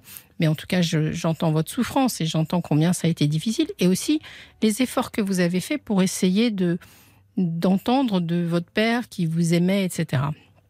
Il y a deux attitudes. La première attitude, c'est oui, en effet, vous pouvez tester la lettre en acceptant l'idée que peut-être euh, elle ira directement à la poubelle, qu'elle ne sera pas lue, qu'elle n'aura pas de réponse, etc. Mais l'écrire déjà, ça peut être une aide pour vous, que vous l'envoyez ou pas d'ailleurs, ça peut être un, un bon point. Et puis il y a une autre attitude, c'est que vous pouvez très bien décider de ne rien faire. Si vous voulez, la relation père-enfant euh, parents, c'est pas une relation symétrique. Autant les parents qui décident de faire des enfants ont des devoirs quelque part envers vis-à-vis de leurs enfants, autant les enfants n'ont pas spécialement à aimer leurs parents. Finalement, s'ils ne se comportent pas de telle façon que vous, de se rendre aimables. Vous voyez ce que je veux dire? Mais euh, le poids de la société fait que ça, ça culpabilise. Enfin, euh, Exactement. comment on nous dit, euh, faut aimer son père. Enfin, on n'a qu'un seul père, on n'a qu'une seule mère. Enfin, c'est des propos qui sont qui sont souvent euh, comment. Enfin, oui, je me rappelle une fois, il y a, à, à, la radio, il y avait une personne qui disait, enfin, un psychanalyste qui disait le le non-amour n'existe pas entre les parents, les, euh, des, des, parents vis-à-vis des enfants. Le non-amour n'existe pas, c'est le mal-amour. Ça m'avait agacé. Euh, enfin, c'est comment. Euh, les mots, les mots sont. Enfin, je veux dire, euh, bah, il y a des histoires. Chaque histoire est unique. Chaque personne va ressentir les choses ça, en fonction de son tempérament, en fonction de. donc, euh, d'être, se conformer à, à, on n'est pas très ouvert dans mm. la tolérance des situations. Ben, voilà, chaque situation est unique et on peut, euh, enfin, on devrait pouvoir se permettre. ça, ça, sème de la confusion. Mm. Exactement. Ça sème de la confusion, mais aujourd'hui, euh, je pense que c'est un travail que vous devez faire avec vous-même, c'est-à-dire vous seul êtes capable d'évaluer euh, la souffrance que vous avez ressentie. Vous le dites extrêmement bien. Votre vie, c'est avant tout vos filles, c'est avant tout le foyer que vous, vous avez créé. Et donc, vous pouvez très bien, en effet, euh, tenter l'idée de faire une lettre, de d'essayer d'expliquer, en acceptant que peut-être elle n'aboutira pas comme vous voulez. Mais vous pouvez aussi, et c'est là que je veux vous déculpabiliser, décider que finalement, vous n'en avez pas envie. Alors, euh, ça me fait penser euh, comment. Bon, euh, c'est pareil avec ma sœur. J'avais de très mauvaises relations. Comment ma sœur était pas, pas, pas, agréable et tout le temps à m'exclure du groupe, quoi. Et comment. avant que je parte à, l'étranger, je, me enfin, on vivait dans la même ville et là, ça m'était insupportable. C'était soit mm. on a des bons rapports de sœurs, soit on n'a plus de rapport du tout. Mais euh, donc je l'avais invitée au restaurant et je voulais qu'on s'explique. Et puis, et, mais j'y allais dans l'optique de d'avoir de belles relations avec elle. Et ça a fonctionné. Donc c'est pour ça que euh, comment en fait, euh, si je devais écrire ou voir, bah, il faudrait que ce soit dans un but précis. Bah, ce but-là, je ne sais pas. Enfin, je, je comment, je n'en ai pas aujourd'hui. Enfin, aujourd'hui, je n'ai pas besoin de l'amour de mon père. C'est l'amour. Euh, moi, j'ai. Euh, c'est avoir un bon regard sur ma personne. Enfin, maintenant, je compte que sur moi hmm. pour euh, pour comment. c'est à moi d'être fière de moi et c'est à moi de donner un exemple pour mes filles et je n'ai pas, je n'attends, enfin voilà, euh, comme je, je, donnais l'exemple de ma sœur parce que ça avait fonctionné parce, que j'avais un objectif, j'avais un, un, but, mais euh, c'est-à-dire ouais c'est ça. Là aujourd'hui en fait c'est le dilemme, c'est parce que mes parents sont vieillissants que je. C'est ça, c'est la pression sociale. C'est la pression sociale ou la pression empathique aussi, parce que voilà, c'est attendrissant de se dire que euh, voilà, on risque de, de, se séparer de ses parents. Mais de temps en temps, on a toujours cette idée, vous savez, qu'il faut dire à nos parents euh, qu'on les aime avant. Oui, ça c'est pas ça. Mais je crois pas. Je crois qu'il y a des situations où c'est où on peut pas dire ça, où on peut pas aller dans ce sens-là, où, euh, où finalement euh, on conclut euh, l'histoire, puisque c'était un peu votre idée, on conclut l'histoire toute seule. Donc, je crois que vous êtes suffisamment réfléchi et en conscience pour savoir exactement ce que vous avez à faire vis à -vis de vos parents. On a un message pour vous. Oui, on a Chloé qui vous dit J'ai une relation très compliquée avec mes parents. Ça fait dix ans que j'ai arrêté de me battre pour avoir leur amour. Cette recherche bouffe notre, notre énergie. Il y a des parents qui en valent la peine, mais d'autres qui risquent juste de vous enfoncer. Je me bats pour moi et c'est eux qui ratent la personne que je suis et que vous êtes. Une histoire un peu similaire. Oui. Mais oui, enfin, euh, oui bah, merci, merci à Chloé. Et comment, en fait, peut-être que j'aimerais bien avoir quand même une discussion calme et sereine, juste pour leur dire au revoir. Enfin, mm. me donner la possibilité de leur dire au revoir mais vous avant qu'ils partent.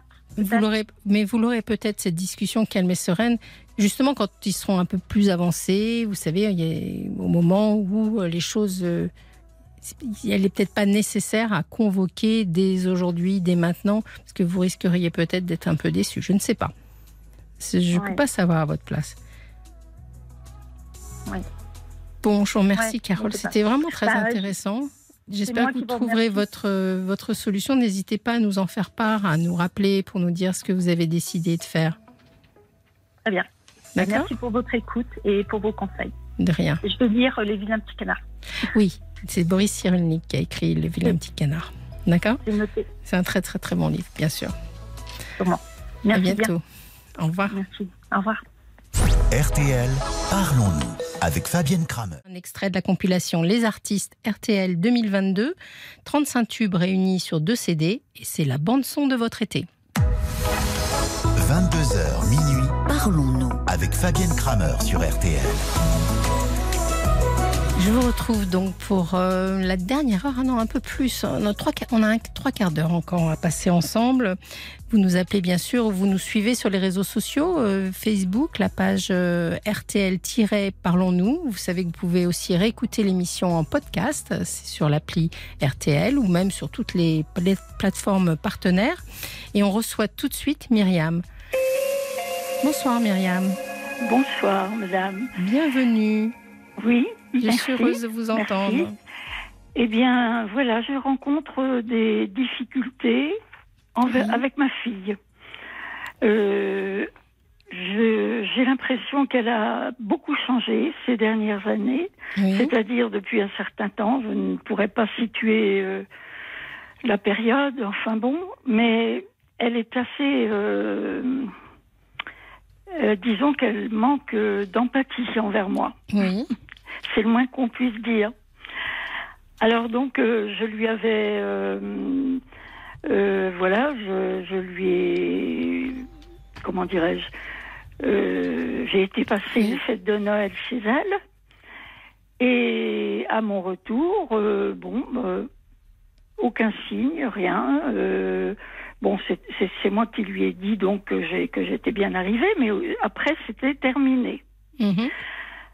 Et euh, j'ai essayé de, la joindre un jour, et puis il y avait personne au bout du fil. Elle et s'était passé quelque chose de particulier pendant ces fêtes de Noël? Eh bien, écoutez, euh, pas vraiment, mais disons que euh, j'ai été obligée d'écourter mes fêtes de Noël parce que, enfin, d'écourter, de toute façon, je ne restais pas plus de 48 heures chez elle mais euh, parce que hum, euh, voilà, voilà il y avait eu un euh, pour la pour la petite histoire, il y avait eu un vol de, de chèques euh, euh, par une employée que une personne que j'employais chez moi et c'est mon conseiller qui m'a téléphoné, enfin qui m'a laissé un mail me disant qu'il y avait quelque chose d'anormal. Donc j'ai j'étais j'étais inquiète et j'ai préféré retourner assez rapidement. Donc euh, je suis rentrée. elle habite, euh, elle habite à 130 km de chez moi. Et euh, auparavant, elle me elle me raccompagnait en voiture. Oui. Et cette fois, elle m'a dit, ben écoute, tu prendras un blablacar. Bon, pas de problème. Mes petits enfants m'ont conduit donc à l'endroit prévu. Je suis rentrée et puis grand silence pendant euh, pas mal de temps. Elle a été contrariée peut-être de votre retour? Elle ne l'a pas trouvé justifié oh, ben, Non, pas du tout. Non, non, non. Elle, elle, elle, elle était tout à fait, euh, comment dirais-je, quand je lui ai dit, écoute, je suis inquiète, je préfère rentrer parce que, euh, voilà, je ne sais pas ce qui se passe. Et euh, non, non, elle ne m'a pas dit, mais non, ne, ne t'en fais pas, tu as ton conseiller, donc ici, il peut rien se passer de grave, enfin, si tu es sûr de ce que tu as fait, enfin bref. Donc euh, voilà, et puis euh, dans la foulée, j'essaye d'appeler mes petits-enfants, Hmm. pas de réponse.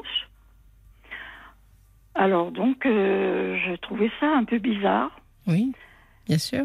Et puis... Pas euh, d'explication non plus. pas d'explication, non, elle non, ne vous non. disait pas ce qui. Parce que manifestement, elle avait été d'une manière ou d'une autre un peu contrariée, mais elle vous a pas donné. Absolument aucun, aucun motif, rien. Et puis finalement, euh, donc euh, bon, moi j'attendais, j'attendais parce que ma fille n'est pas très bon. euh, elle avait instauré à un moment donné euh, quelque chose qui m'avait paru un peu, un- enfin c'était c'était un peu étonnant de sa Oui. part. Enfin, elle, elle m'a dit un jour, écoute. mais je pense que c'était peut-être pour pour éviter que je ne l'appelle, euh, peut-être trop souvent, je ne sais pas à son gré. Et euh, donc euh, elle m'avait instauré, elle avait instauré un, un- un- une chose. Donc le dimanche, euh, tu m'appelleras, je t'appellerai le dimanche à midi. Et donc c'était tous les dimanches à midi. Mhm. Et puis ça durait euh, à peine cinq minutes. Euh, J'avais tout juste le temps de lui dire deux trois bricoles et puis c'était euh, deux trois nouvelles et puis c'était terminé. Et un jour j'avais oublié quelque chose, ça je m'en souviens, Mhm. et j'avais encore quelque chose à lui dire. Alors elle m'a dit ah non non non c'est terminé. Bon ben Oui, Voilà. Elle, elle a, alors, vous n'en connaissez pas la cause, mais manifestement, elle a une sorte de difficulté vis-à-vis de vous. absolument Mhm. absolument. Et donc moi vous lui avez déjà posé la question? Je suis non, non, pa- parce que ça, tout ça, c'est ce comportement-là, c'est récent quand même, parce qu'elle ne se comportait pas comme ça auparavant.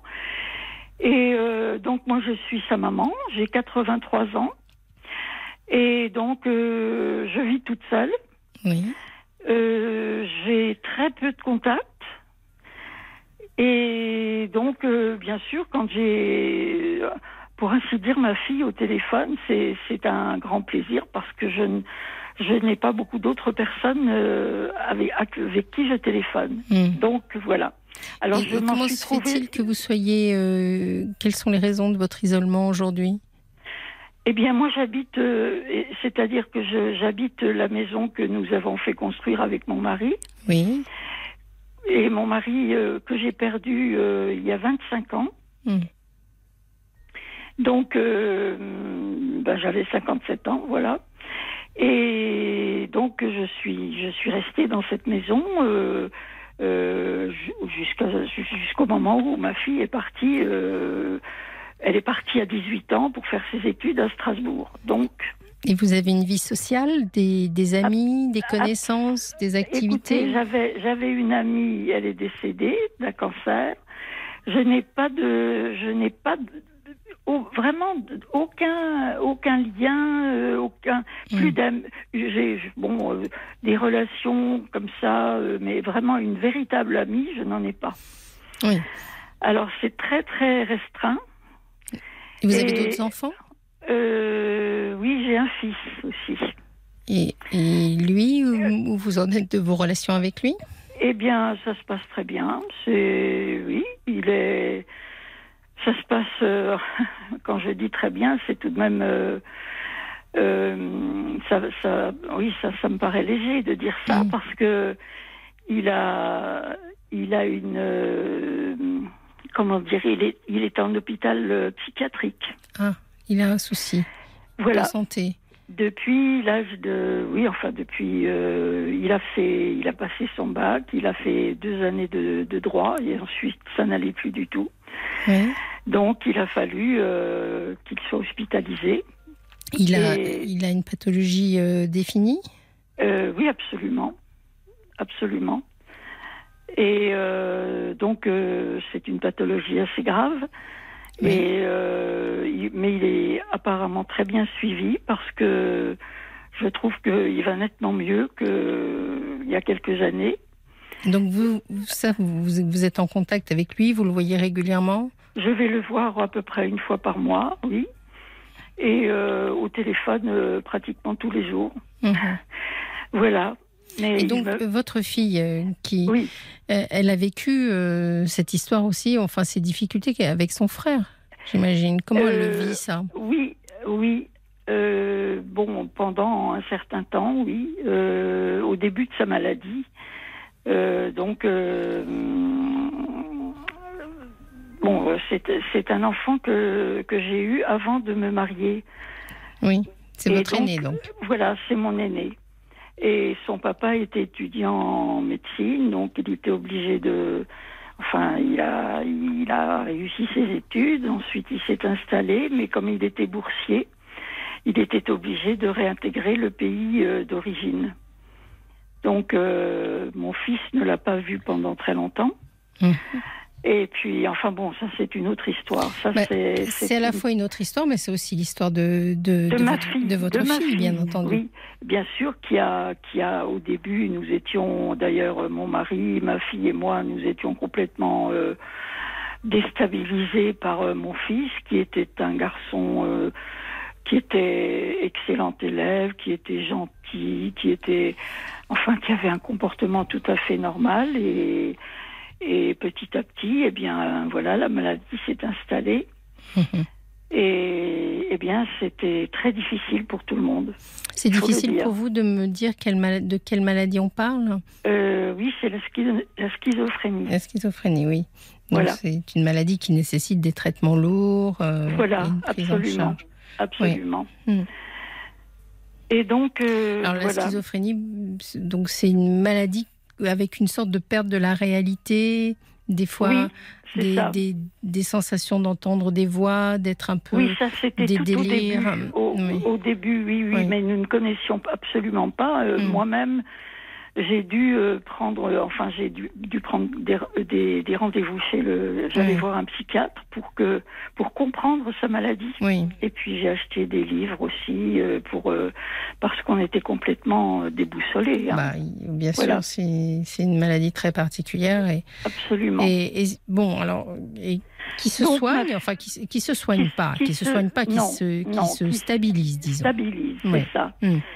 Et alors euh, là où il est actuellement, il y a des activités. Enfin, euh, bon, euh, apparemment, ça, ça a l'air d'aller nettement mieux. Oui.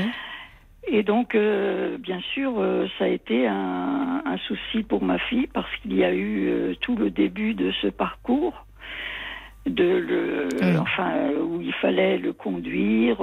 elle avait quel âge elle à l'époque? Elle était ado. Elle était en. Et ça a dû être très pesant pour elle. Surtout qu'elle a dû perdre aussi, parce que votre fils vivait avec vous auparavant? Bien sûr. Ah Donc elle a dû perdre le contact avec son propre frère. Ça a dû oui, être difficile voilà, pour elle. Voilà, c'est ça. Oui. Oui. Oui, il y a cet aspect-là qui a alors vous disiez tout à l'heure, euh, c'est une autre histoire, et moi je ne pense pas que ce soit une autre histoire. Non, non, non, non, non. Mm. Je veux dire, je voulais dans le sens, euh, c'est une, c'est encore un autre problème. Eh oui, c'est-à-dire que, moi, du point de vue de votre fille, actuellement, oui, oui. Du point de vue de votre fille, elle a ce frère euh, malade et d'une maladie on peut dire assez grave quand même, puisque voilà, elle a perdu son père il y a très longtemps. Elle devait être petite, si je fais mon calcul. Euh, mon mari est décédé en 96 et ma fille est née en 71.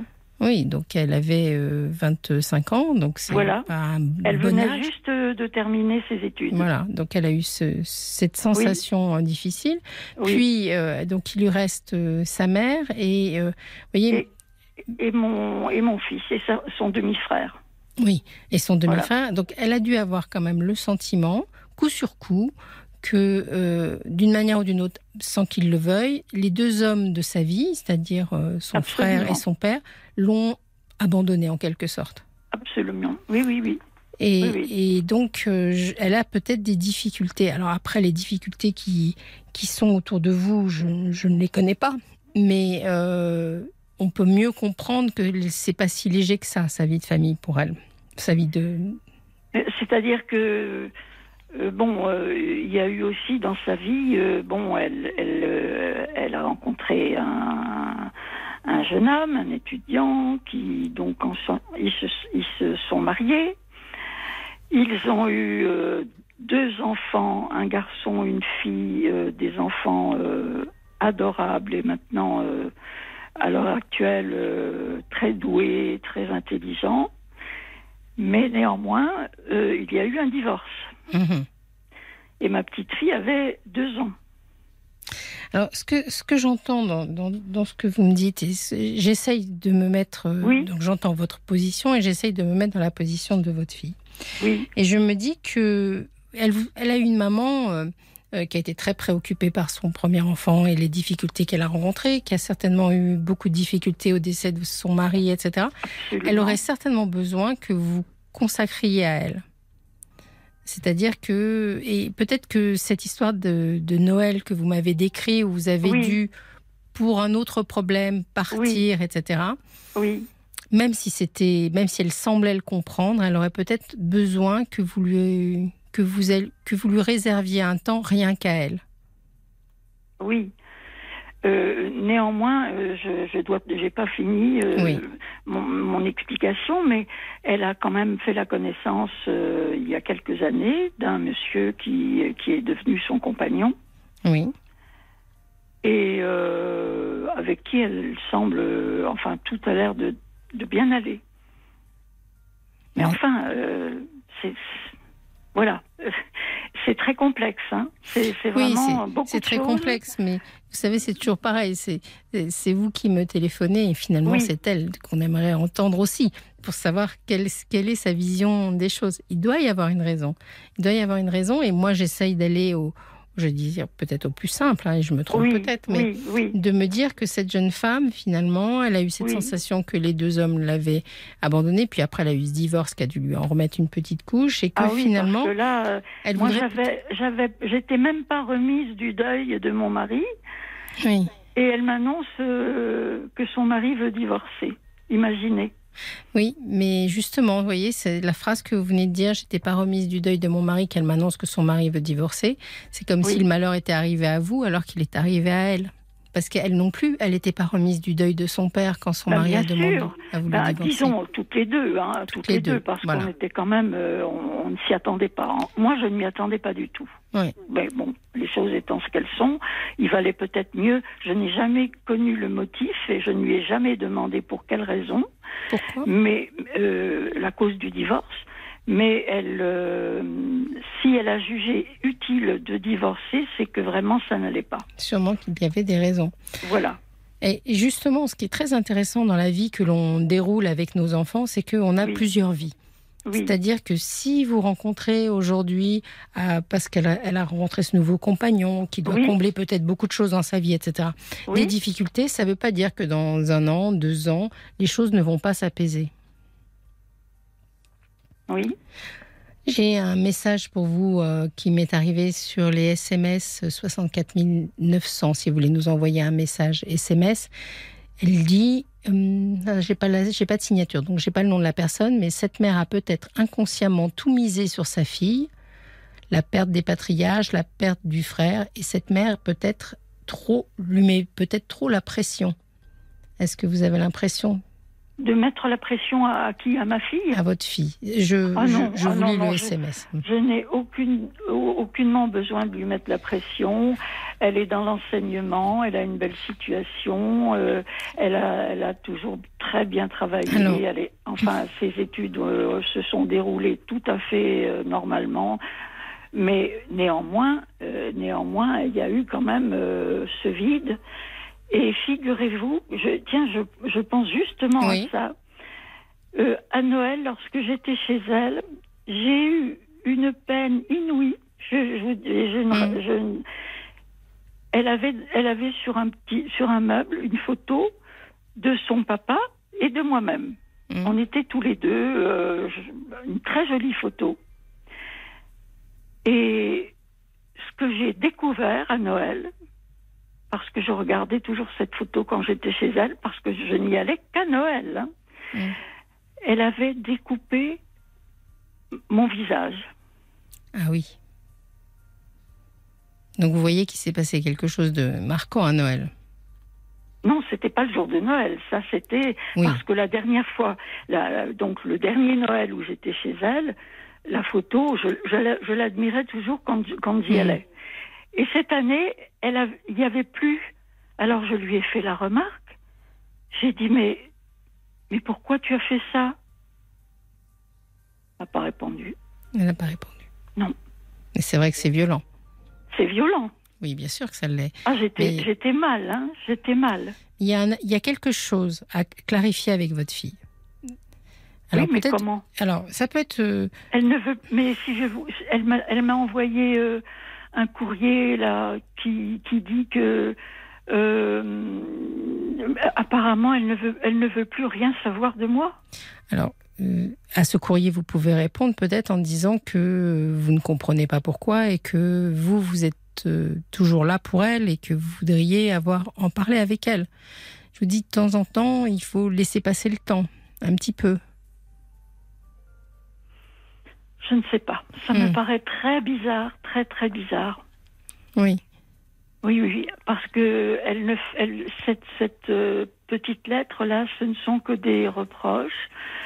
Euh, euh, elle, Si vous- elle dit à un moment donné euh, que, que je t'ai répondu. Oui, donc enfin moi je pensais que c'était depuis Noël qu'on ne s'était plus parlé au téléphone. Elle me dit euh, nous nous sommes téléphonés jusqu'en mars. Euh, je t'ai répondu qu'il valait mieux ne plus ah oui alors euh, tu tu m'as dit que mon attitude était responsable de tes problèmes de santé entre parenthèses infection urinaire. Mais je n'ai pas jamais pu lui dire une, une chose pareille puisque comment voulez-vous que, que le par mon par le biais de ma personne elle ait une infection urinaire? Enfin je, ne- Ce qui, ça me tient pas la route. ce qui est clair, Myriam, c'est qu'il y a une incompréhension Je entre crois. vous et votre fille, que de temps en temps, elle, vous n'êtes pas au même stade. C'est-à-dire que si vous, vous aimeriez avoir une, une explication avec elle, elle, Oui. manifestement, elle est dans une période où elle n'a pas envie de ça. euh, parce que voilà, elle n'en est pas Parce que- capable, elle n'en est pas prête. oui Mais ça ne veut pas dire que. Alors, je crois qu'il faut que vous vous gardiez une attitude aimante vis-à-vis de votre fille. oui oui Et petit à petit, il faut la laisser faire son chemin. Elle reviendra certainement vers le dialogue. Mais euh, pour l'instant, euh, forcer les choses n'apporterait rien. Mais simplement lui rappeler que voilà que vous êtes Mais là. il y a une. f- Écoutez, euh, Madame euh, Docteur, il faut absolument que je euh, que je vous dise une phrase parce Oui. que ça, je, mais écoutez, j'en suis j'en suis complètement retournée. Hein, je vous assure que donc je préfère. Alors je ne sais pas pourquoi. De, de toute façon, que j'en fasse un peu ou beaucoup pour toi, tu es toujours insatisfaite. Ce qui n'est pas vrai. Elle Oui, ne fait- voyez, elle ne ça, fait rien. Elle est, elle est à, à 130 km. Elle trouve que 130 km pour venir me voir, c'est trop loin. Mais vous voyez, c'est c'est un peu ce que je sous-entendais, c'est que j'ai le sentiment que, euh, vu la place qu'a dû prendre son frère, de fait, vu Oui. la place qu'a dû prendre le décès de son père, de fait, Oui, elle, c'est une, une enfant qui aurait besoin d'être au centre de votre vie et non pas l'inverse. C'est-à-dire qu'elle a l'impression, et vous me l'avez dit, que compte tenu de votre âge, vous espérez qu'elle fasse des choses vis-à-vis de vous. Mais Mhm. c'est aussi bizarre que ça puisse paraître, je crois qu'elle a besoin que ce soit vous qu'elle y à elle. Parce qu'elle elle a pas eu son, elle a pas eu son lot entre guillemets. oui. Voilà, oui. c'est mon conseil. Oui. Alors Euh, donc, il faudrait que je fasse une démarche vers elle. je crois qu'il faut que vous lui rappeliez combien vous l'aimez. Combien je l'aime. Oui, tout simplement, sans condition. Eh bien, figurez-vous que je lui ai, quand j'ai reçu ce courrier, je, j'ai décroché mon téléphone et je lui ai dit, j'étais bien sûr en pleurs, et je lui ai dit, mais je ne pourrai jamais, mais comment peux-tu imaginer une chose pareille?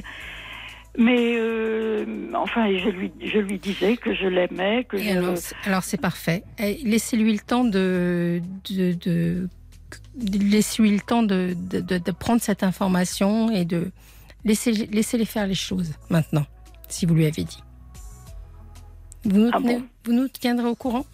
Oui, je vous, je vous oh, absolument. Merci oui. beaucoup, Oui, oui, oui. Myriam, de votre Eh bien, témoignage. c'est moi qui vous remercie. de moi. rien. Essayez de Merci passer une bonne beaucoup. soirée. Merci, au revoir. Au revoir. RTL, parlons-nous avec Fabienne Kramer.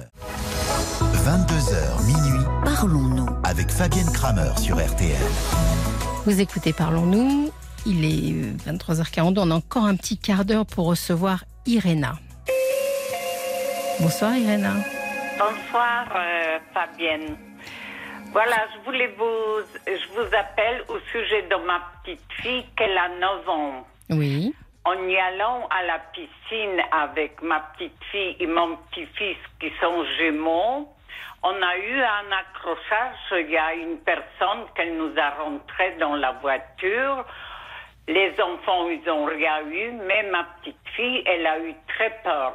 Elle a eu très peur, elle a pleuré, elle a tremblé, donc euh, bah, nous sommes rentrés après cet accident. Et j'ai vu, j'ai senti qu'elle avait plus envie d'y aller. Pourtant, elle adorait y aller à la piscine. D'ailleurs, elle a pris des cours, ils ont pris des cours. Donc, après, elle voulait pas trop y aller à la piscine, même en voiture. Et cette année, mois de, mois de juin, on a eu à nouveau, il y a des jeunes avec, ils ont gris et feu rouge, ils nous ont rentré dans la voiture à son papa. Ah. Donc une grosse voiture. Donc elle, elle était avec son frère, moi j'étais avec mon fils. Donc euh, on a eu à nouveau un accident. Donc là, la voiture, elle était très abîmée et elle, elle hurlait, elle avait peur. Depuis ce jour, ma petite fille, elle veut plus rentrer dans la voiture. Oui. C'était déjà moi avant, mais là, c'est c'est pire. Elle veut plus, même là, ils ont été en vacances. Mon fils, il m'a dit, euh, bah, elle voulait pas visiter, elle voulait rester, elle elle voulait peur. pas se déplacer. J'ai demandé, je pensais que c'était avec moi, parce que comme elle vient dormir chez moi maintenant, je regarde, elle ferme les volets, elle vérifie si la porte elle est bien fermée. Si elle est en haut dans la chambre avec son frère, elle descend et elle m'attend que je monte dans la chambre euh, avec elle, que je sois avec elle dans, dans, dans la chambre. euh, elle a peur, elle vérifie tout. Même dernièrement, j'ai remarqué qu'elle a, même son appétit, elle, qu'elle était très bonne mangeuse, elle mangeait tout. Le matin, elle me dit non, mamie, j'ai pas faim. Ben, je dis, petit déjeuner, faut prendre. Non, j'ai pas faim. Je vois qu'elle euh, qu'elle mange beaucoup, beaucoup moins. Donc, je m'inquiète un peu qu'il y a quelque chose qui s'installe. Vous avez tout à fait raison parce que ce que vous me décrivez, c'est une petite fille qui a eu peur, euh, Oui. qui a eu peur vraisemblablement pour sa vie par deux fois, bon ça c'est le hasard, et avec Oui. deux personnes en qui elle avait grande confiance, si vous voulez. Oui, Que vous ça soit votre, la figure de la grand-mère ou que ça soit la figure du père, euh, c'est des figures rassurantes et avec eux, elle a eu l'impression d'être en danger. oui, Donc elle a pris, un- elle a pris par deux fois un choc. Et en Ouais. effet, elle, elle, elle développe, à ce que vous me dites, des conduites euh, anxieuses. oui, oui, oui, oui. Et donc vous faites bien de vous en inquiéter parce que euh, c'est pas sans solution. Donc euh, il faut pas, il faut vous en, Voilà. vous en inquiéter, c'est une bonne chose. Ne rien faire, ce serait dommage parce que Voilà. vous me dites qu'elle qu'elle qu'elle mange pas très bien, qu'elle euh, qu'elle a des, Oui. des conduites de vérification aussi, c'est ça? Oui, oui, oui, oui, oui. Elle vérifie si la porte elle est fermée. Elle la vérifie oui, plusieurs oui. fois ou elle la vérifie une seule fois? Elle vérifie une seule fois. Bon. Si la porte elle est fermée, elle, elle vérifie si la porte elle est fermée, mais une fois. Oui, Hmm. oui. Faites compte ce qui. Vous savez, je, quel âge avait-elle au moment de- 9 ans. Elle a Neuf 9 ans. ans. on, on dit communément que les enfants prennent conscience du risque de la mort autour de 8 ans. Environ. Auparavant, ils, ils ont moins la notion, à moins d'avoir vécu quelque chose de difficile, mais disons qu'un enfant qui a vécu dans l'in- l'innocence euh, n'a pas cette notion de la mort. Alors, au même âge où finalement elle commence à, à avoir ses premières angoisses de mort, je dirais, euh, normales, il lui arrive deux accidents avec deux personnes en qui elle a extrêmement confiance. Oui. Donc elle met en place un système euh, pour vérifier, enfin vous voyez, pour, pour se protéger elle-même. C'est-à-dire, euh, il suffit pas que vous lui disiez j'ai fermé la porte, il faut qu'elle aille vérifier que vous avez Oui. bien fermé la porte. Oui. Donc euh, c'est bien de s'en inquiéter et de, et de l'amener consulter. Oui, voilà. Mais maintenant, euh, qu'est-ce qu'il faut consulter? Un psychologue pour enfants. Ah oui. Il y a des- elles sont euh, en général extrêmement euh, compétentes et, euh, et, et l'intérêt de, de la psychologue pour enfants dans cette histoire-là, c'est que finalement vous allez introduire une tierce personne en qui elle va avoir confiance, qui va lui expliquer qu'elle peut, malgré ce qui s'est passé, continuer à avoir confiance en son papa et en sa grand-mère. Mhm. C'est pas sans solution. Oui, voilà. Vous avez bien observé, hein Ah oui, oui, oui, oui, oui, oui, oui. Mais, mais vous- moi, je je l'observe, mais les parents, ils ne seront pas compte du tout, hein, je pense. Qu'est-ce qu'ils disent les parents? Là, ils, ils trouvent qu'elle a, qu'elle a peur parce que, bah, ils ont eu ça en voiture, mais, mais ils ne s'inquiètent pas, non. Ah bon? Ils s'inquiètent pas. Et alors vous non, en discutez hier, avec je eux? voyais, elle mangeait pas, mais je dis, Julie, euh, non, c'est trop gros, elle a mangé vraiment très peu, qu'elle, elle- d'habitude. Non, non, non, les parents, euh, non, non, ils, ils seront pas compte. Oui. Moi, je, moi, je vois bien, j'observe, je demandais même à sa grande sœur qu'elle a 20 ans. Mhm. Mais je dis, Émilie, parce que je pensais que c'était avec moi la première fois. Oui. Je dis, Émilie, euh, en voiture. Elle me dit, non, mamie. Elle me demande si c'est loin, pourquoi on va y aller. Elle veut pas y aller. C'est pareil. Avec sa sœur, elle veut pas y aller non plus. Euh, donc, euh, non, elle préfère rester à la maison. Avant, elle accompagnait son frère euh, euh, aux activités. Non, non, non, elle préfère maintenant rester à la maison, pas prendre la voiture. Voilà. Et, et au niveau de, de son rapport à l'école, est-ce qu'il y a quelque chose à changer? Ah, ça, je ne sais pas. Je sais que les- une maîtresse, euh, elle, elle a dit qu'elle est. euh, comment elle a dit Je ne me rappelle plus. Quelque chose. Elle, mais elle est. Elle n'a pas beaucoup de copines. Elle a qu'une copine que. Donc, elle est très fusionnelle, par contre, avec son frère. avec son frère Est-ce que oui Ouais. et, et ça, ça a changé sa relation à son frère ou pas du non, tout? Non, non, non, non. Et lui n'a pas est- eu peur? Est-ce que lui, il la rassure non, un peu? Lui, il n'a pas eu peur. Non, non, non, non. Il est beaucoup plus grand qu'elle, c'est des jumeaux, mais il est beaucoup plus, plus grand qu'elle, il est plus costaud, donc non, non. Lui, il n'avait pas peur, mais elle est. Non, c'est elle qu'elle a, qu'elle a peur, qu'elle a. Oui, oui, oui, oui, oui. C'est intéressant parce que son frère, il pourrait être quand même hein, une sorte de d'intermédiaire, vous voyez, qui pourrait la rassurer. Si, est-ce que Oui. vous en avez parlé un peu avec son frère? Est-ce que vous lui avez demandé si lui, il avait remarqué qu'elle avait quelque chose de changé? Non, je n'ai pas demandé, non. Non, je pense pas qu'il qu'il aurait fait attention, Mathis. Je pense pas. Pourquoi? Si vous me Bah, dites qu'ils il sont si fusionnels. accroché à sa sœur. Peut-être quand il y a eu accident, oui. Il la prenait dans ses bras, un épopore joli. euh, Oui. oui, oui. Vous voyez Au moment qu'il y a eu accident. Mais, mais maintenant, non. Maintenant, non. Mais au moment d'accident, oui, oui, oui. Il était, euh, il était avec sa sœur et oui, oui, oui. Et c'est important ce que vous dites sur, euh, par exemple, ces troubles euh, alimentaires.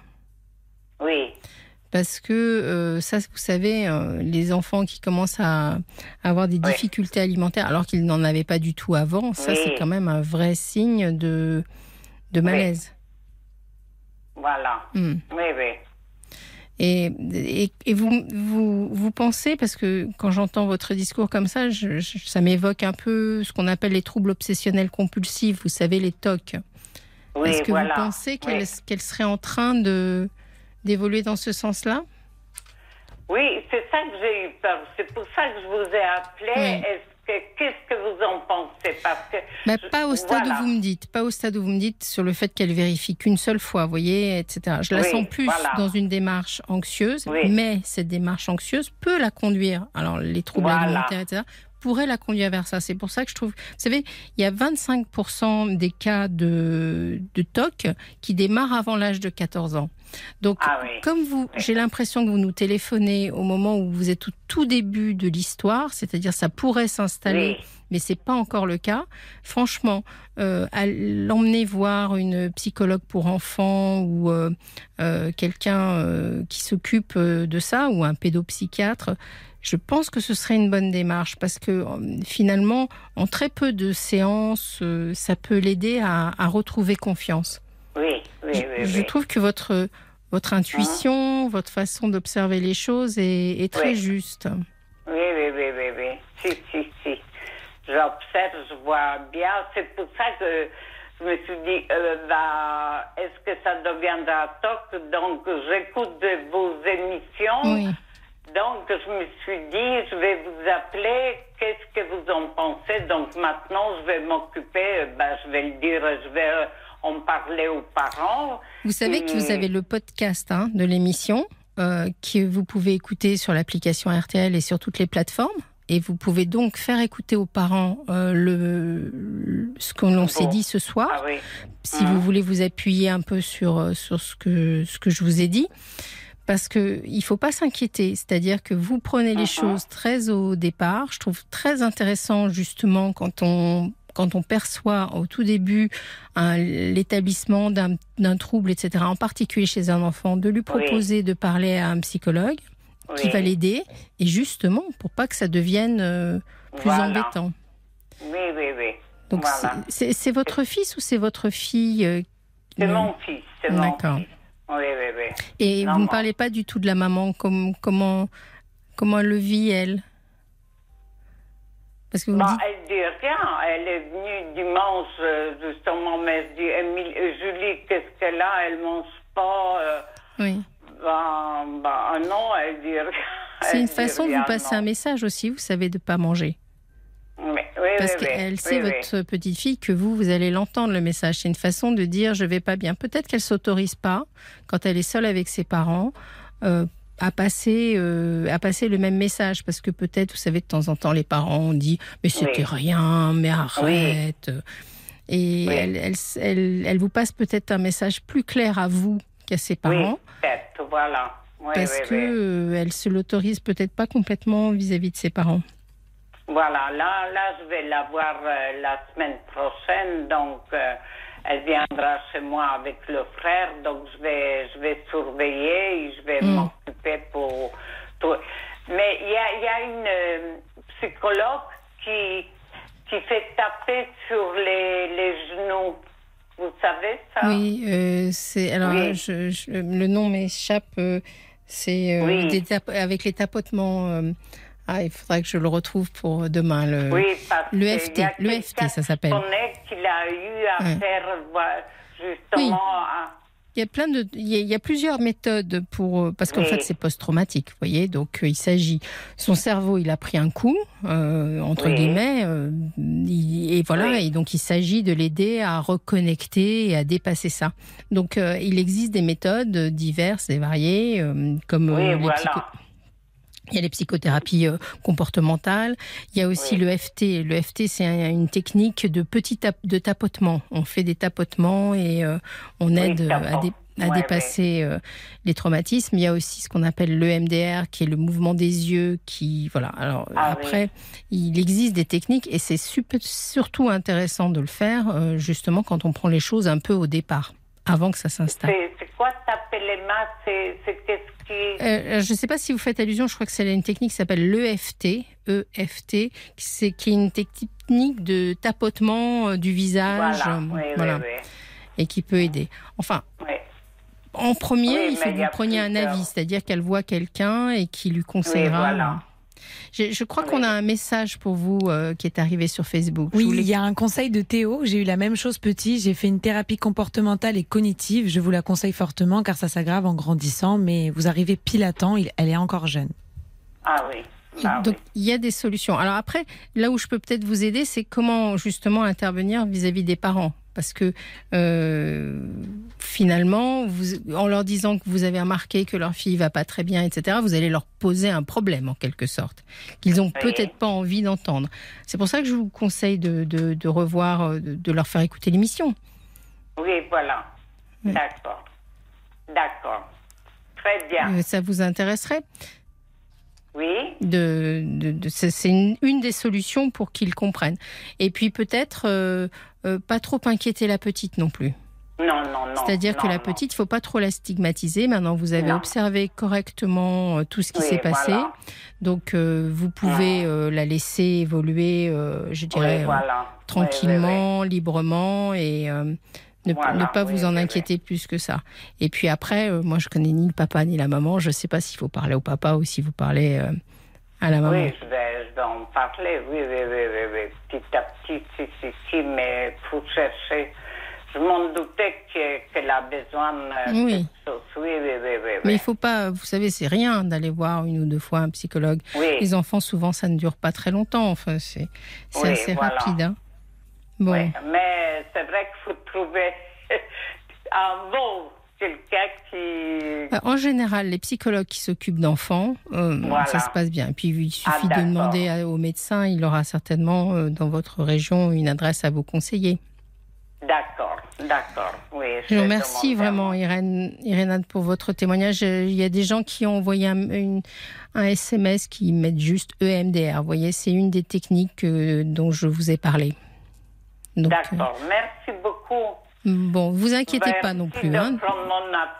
c'est très gentil. C'était très intéressant. Je vous remercie d'avoir appelé. C'était vraiment euh, très Allez, agréable. de- Bonsoir, merci beaucoup. Merci. Au revoir, Irène. Au revoir. Il est temps pour moi de vous dire au revoir à tous. Merci à tous pour cette euh, première émission de la semaine. Je vous rappelle que je vous retrouve euh, demain, mardi, mercredi, jeudi, de 22h à minuit sur RTL, dans Parlons-nous. Et puis n'hésitez pas à nous appeler 06, ah non pas 06, j'allais vous donner mon, mon petit numéro 09 69 39 10 11.